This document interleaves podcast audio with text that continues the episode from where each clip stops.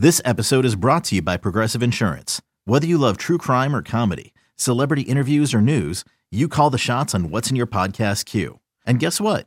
Now you can call them on your auto insurance too with the Name Your Price tool from Progressive.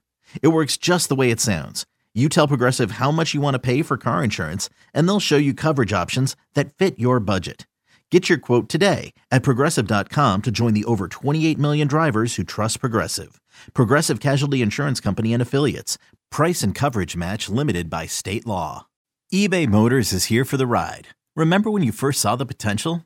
And then through some elbow grease, fresh installs, and a whole lot of love, you transformed 100,000 miles and a body full of rust into a drive that's all your own. Look to your left, look to your right. It's official. No one's got a ride like this. There's nothing else that sounds like, feels like, or looks like the set of wheels in your garage. With over 122 million parts, you can make sure your number one ride or die stays running smoothly. So there's no limit to how far you can take it. Brake kits, turbochargers, engines, exhaust kits, roof racks, LED headlights, bumpers, whatever your baby needs, eBay Motors has it. And with eBay Guaranteed Fit, it's guaranteed to fit your ride the first time, every time, or your money back. Plus, at these prices, well, you're burning rubber, not cash. Keep your ride or die alive at ebaymotors.com. Eligible items only. Exclusions apply. You could spend the weekend doing the same old whatever, or you could conquer the weekend in the all-new Hyundai Santa Fe. Visit HyundaiUSA.com for more details. Hyundai, there's joy in every journey. Hey, Bills Mafia. We know there's only one topic every day all Bills, all the time. And now Matt Bove and Sal Capaccio are going really deep, talking Bills all year long because it's always game day in Buffalo. All right, I'm just going to say two words, Matt Bove here. Ready? James Cook. Okay. Go ahead. I, I mean, it was it was unbelievable. It was do- dominant. Doesn't incredible. even dominant doesn't do it justice. I loved the way that Ed Oliver put it. I asked Ed and Greg Rousseau after the game just because, you know, they've got a front row seat on the sideline. What did you see from your vantage point? And Ed Oliver, I loved what he said. He was like, it felt like every play was the same thing. James Cook, 10 yard gain. James Cook, 10 yard gain. James Cook, 10 yard gain. I saw I saw a post from somebody that said if you took out James Cook's two longest runs, he still averaged more than six yards a carry like 6.2 yards a carry. And then when you also see what he did in the passing game, what do you have like 220 combined total yards or something? 222, yeah. 221. Like that's absurd. I mean, that's a historically good game. It's the first time somebody has had that for the Bills since what, 2009? Yeah, and it's the first time I believe. Could be wrong here. I was listening to the post game on our um, our station WGR Sports Radio 550, and I believe Bulldog said it's the first time since Thurman Thomas in the 90s someone had over 200 total yards for the Bills and included a rushing and receiving TD. Okay, that sounds right. I think the last time a Bills running back had gone over 200 yards rushing was Fred Jackson in the last game that, of the was that no, no, no? He didn't do the whole touchdown, receiving, rushing touchdown. No, no, so, yeah, no. I mean, James Cook didn't have 200 yards rushing though. He had no, I no, I know. I'm just, I'm just saying, like he was so close to that that it started. Oh to, yeah. I heard people talking about that stat gotcha. because it was like, oh, it might get to that point, but that happened because Fred Jackson was on the verge of a thousand yards and they fed him the ball so he could oh, actually oh, yeah. get past a thousand yards. Like that's not what was happening for James Cook. He was just so efficient in this game, and I think the most impressive thing about it was everybody knew he was getting the ball. They just kept going and going and going to him. And he just kept getting chunk plays six yards, seven yards, five yards. It, it never felt like they could. So kudos to him, but also kudos to the line because some of the lanes that they were making for him were pretty ridiculous. You're right. You're right. I mean, the offensive line was terrific in this game. The way that they, you know, just dominated up front. And let's think about this for a second, okay?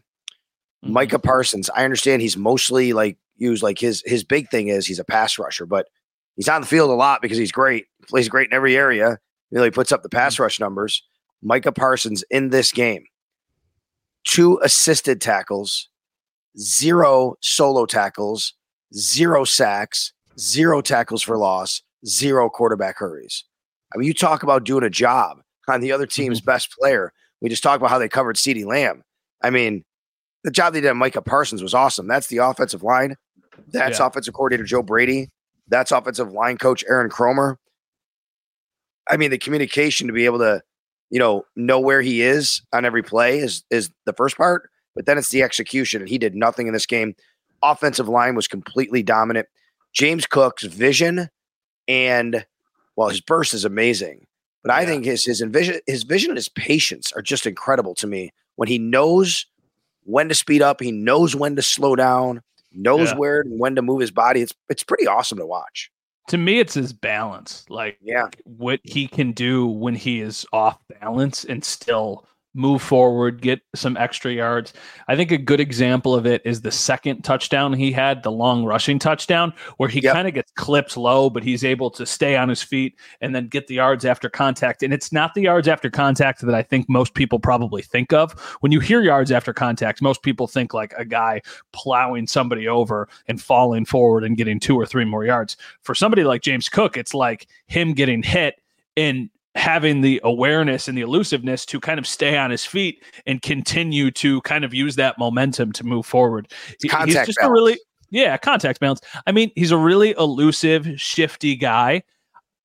James Cook has become their like the guy. I mean, he's averaging like 5.1 yards a carry. He's about to hit a thousand yards. He's a, certainly a threat in the passing game, more so than they have had probably since LeSean McCoy. So he kind of checks all the boxes. He'll never be, or at least I don't think, he'll probably never be a goal line guy. He's going to be somebody, if you have in fantasy football, there's going to be times when you get frustrated because he might not get those short yardage situations. Right now, they bring in Latavius Murray or they use Josh Allen or they bring in Ty Johnson for those. But it, it is very clear he has emerged and kind of proven that he will be the feature back on this team. And that's not only exciting in the short term, but also exciting in the long term because you have him for two more years on an incredibly cost controlled contract for a Right. team that needs playmakers offensively. Yeah, because obviously you're paying Josh Allen a big number now after his rookie year, and now mm-hmm. you have to find other ways to win. And listen, that's what they did because, you know, I mean, what I mean by that is you know you can't always rely on Josh. And in this game, uh-huh. he had less than 100 yards passing. This is not an indictment on Josh Allen. He had like four drops basically. What I'm saying is, it says a lot about this team, and it's scary for the rest of the league, the rest of the AFC especially, to see Josh Allen throw for less than 100 yards and the Bills to put up 31 on the Dallas Cowboys and win. Did, did you know that he's averaging in his career 5.3 yards a carry? Uh, That's James. Oh, I knew he was. I knew he was over James five Cook? because he's always. Yeah, he finished. Matt, if he would have had 18 more rushes last year, I think it was or 11 more rushes. If he would have had 11 more rushes, he would have been the number one running back in yards per carry last year in the entire league.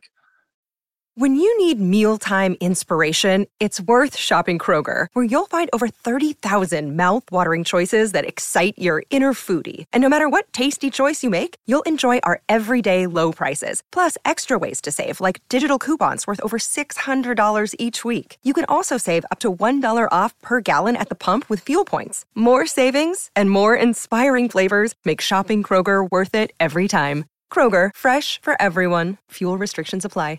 Yeah, he's just he's dynamic. I think that's the right word to use for him Yep. is dynamic. And I- I'm sorry to go off of your point, but yeah, if you would have told anybody before this game that Josh Allen was going to finish with the day that he had, just the stat line, maybe not the two touchdowns, but this is how many passes and this is how many yards, I would have absolutely thought the Bills just got their doors blown off. I would have never thought that they committed to the run as much as they did in this game. But to their credit, I mean, this is exactly the conversation we had with Brian before the game from Dallas. You know, Brian brought us. He came and joined us on our Yep. last podcast. And we said, What do you have to do to win the game? What do the Bills have to do to win the game? And he said, They have to dominate the line of scrimmage and run the ball. And if you can keep the Cowboys kind of in a close game and not let them get ahead, then that's when you can beat them. The Bills jumped out of the gate early and never even let them get within striking distance. And right. The thing that was so impressive to me was like I talked about how everybody knew James Cook was going to run the ball at the beginning of the second half. The Bills defense gets a really big stop. They force a punt, and then they go 15 plays down the field. It was an eight and a half minute drive. James Yes. Cook had his one lone mistake of the day, dropping a ball, what probably would have put him in the end zone. But at that point, it was made it from 21 to 3 to 24 to 3. And that was like, okay, they're going to win this game. Like they are not letting the Cowboys come back. They just took basically the entire third quarter off of the clock and you, you know you've just sealed the game. So that's always that's always impressive when you can have success even when everybody including your opponent knows what you're trying to do. Yeah, 12 plays 72 yards, 11 plays 71, 11 plays 61, 15 plays 65 yards, 6 plays 62 yards. These drives were incredible what the Bills did. They held the ball for over 35 minutes. So, it wasn't always rainbows though for the offense. Stefon Diggs had an amazing one-handed catch. He also Unreal. had a drop early on in the game and Unreal. he only caught four balls for 48 yards. You also had mm-hmm. zero catches once again for Gabe Davis, and Dalton yeah. Kincaid had two very uncharacteristic drops as only two targets of the game. So it wasn't all perfect for the Bills, but that's it's kind of in a way a good thing, right? Because again, they didn't have to be perfect. They weren't perfect, and they still won this game by dominating. Now, it, a lot of times this year, they make one or two critical mistakes, and that's what cost them the game, Matt. In this yeah. one, they made a few mistakes, and it didn't matter because they played so well. No, it's one of those like pick your poison, right? If you're a defense going up against the Bills, everybody always says you try and take away what the other team is best at, right? So if you're the Bills and you are getting ready to play them, and you're, excuse me, or if you're an opponent and you're getting ready to play the Bills, most people are going to say their best player is Josh Allen and their second best player is Stefon Diggs. We are going to make sure that those guys do not beat us. Now the Bills are proving that if you do that, they will have success running the ball and then periodically take chances down the field and try and take shots and just, you know, kind of keep you honest. Or if you're, let's say, the Chargers, for example, and you're like, man, James Cook just had 221 all purpose yards. We need to make sure that we do not let that guy take over a game. Guess what? Right. That's going to lead to favorable matchups for guys like Gabe Davis and Dalton Kincaid. Stefon Diggs is always going to garner the attention. But in a game like today, I don't even really make much of all of the other guys because this was very clearly I don't even know if it was the game plan, but it's what they shifted to, and that's why I'm like, no, it's not a big. I, like I don't think there's anything wrong with. I mean, Gabe Davis had one target to never catch. Dalton Kincaid two targets, no catch. Khalil Shakir one target. I mean, Josh threw the ball 15 times. He had seven completions. It's not a surprise that there's guys who are not on the stat sheet. He only completed seven passes, and four of them were to Diggs. Two of them. I mean, three players caught passes in this game for the Bills. Think about that. Three yeah, different it, players. That's it. I mean, yeah, Josh Allen's stat line was not very good from a stat line perspective. Seven of 15, 94 yards. He had a quarterback rating of 89.3, but he didn't turn the ball over. The Bills didn't turn the ball over. That was a big deal, Matt. They didn't turn the ball over in this game. The Bills got yeah. to Dak Prescott on a turnover. They should have had a couple. A couple were dropped, but Christian Benford did. Dak Prescott only 21 of 34 for just 134 yards. A lot of that in the very ending of garbage time. A rating of 57.7 but not turning the ball over was a big deal for the Bills, and they did win the turnover battle with their own interception. Yeah, but I will say this: like you look at the stat line, and this is so like it doesn't matter because they won the game so much. Seven of fifteen. He probably should have been ten of fifteen. They had three drops. Kincaid had two drops, and Diggs had a drop. So if it's 10 of 15, that's 66% completion percentage. I don't think anybody's like, oh my, not that anybody's going to. Tomorrow morning, you're going to turn turn on the talk shows, you're going to turn on the national whatever. Actually, by the time you're listening to this, this probably already all happened.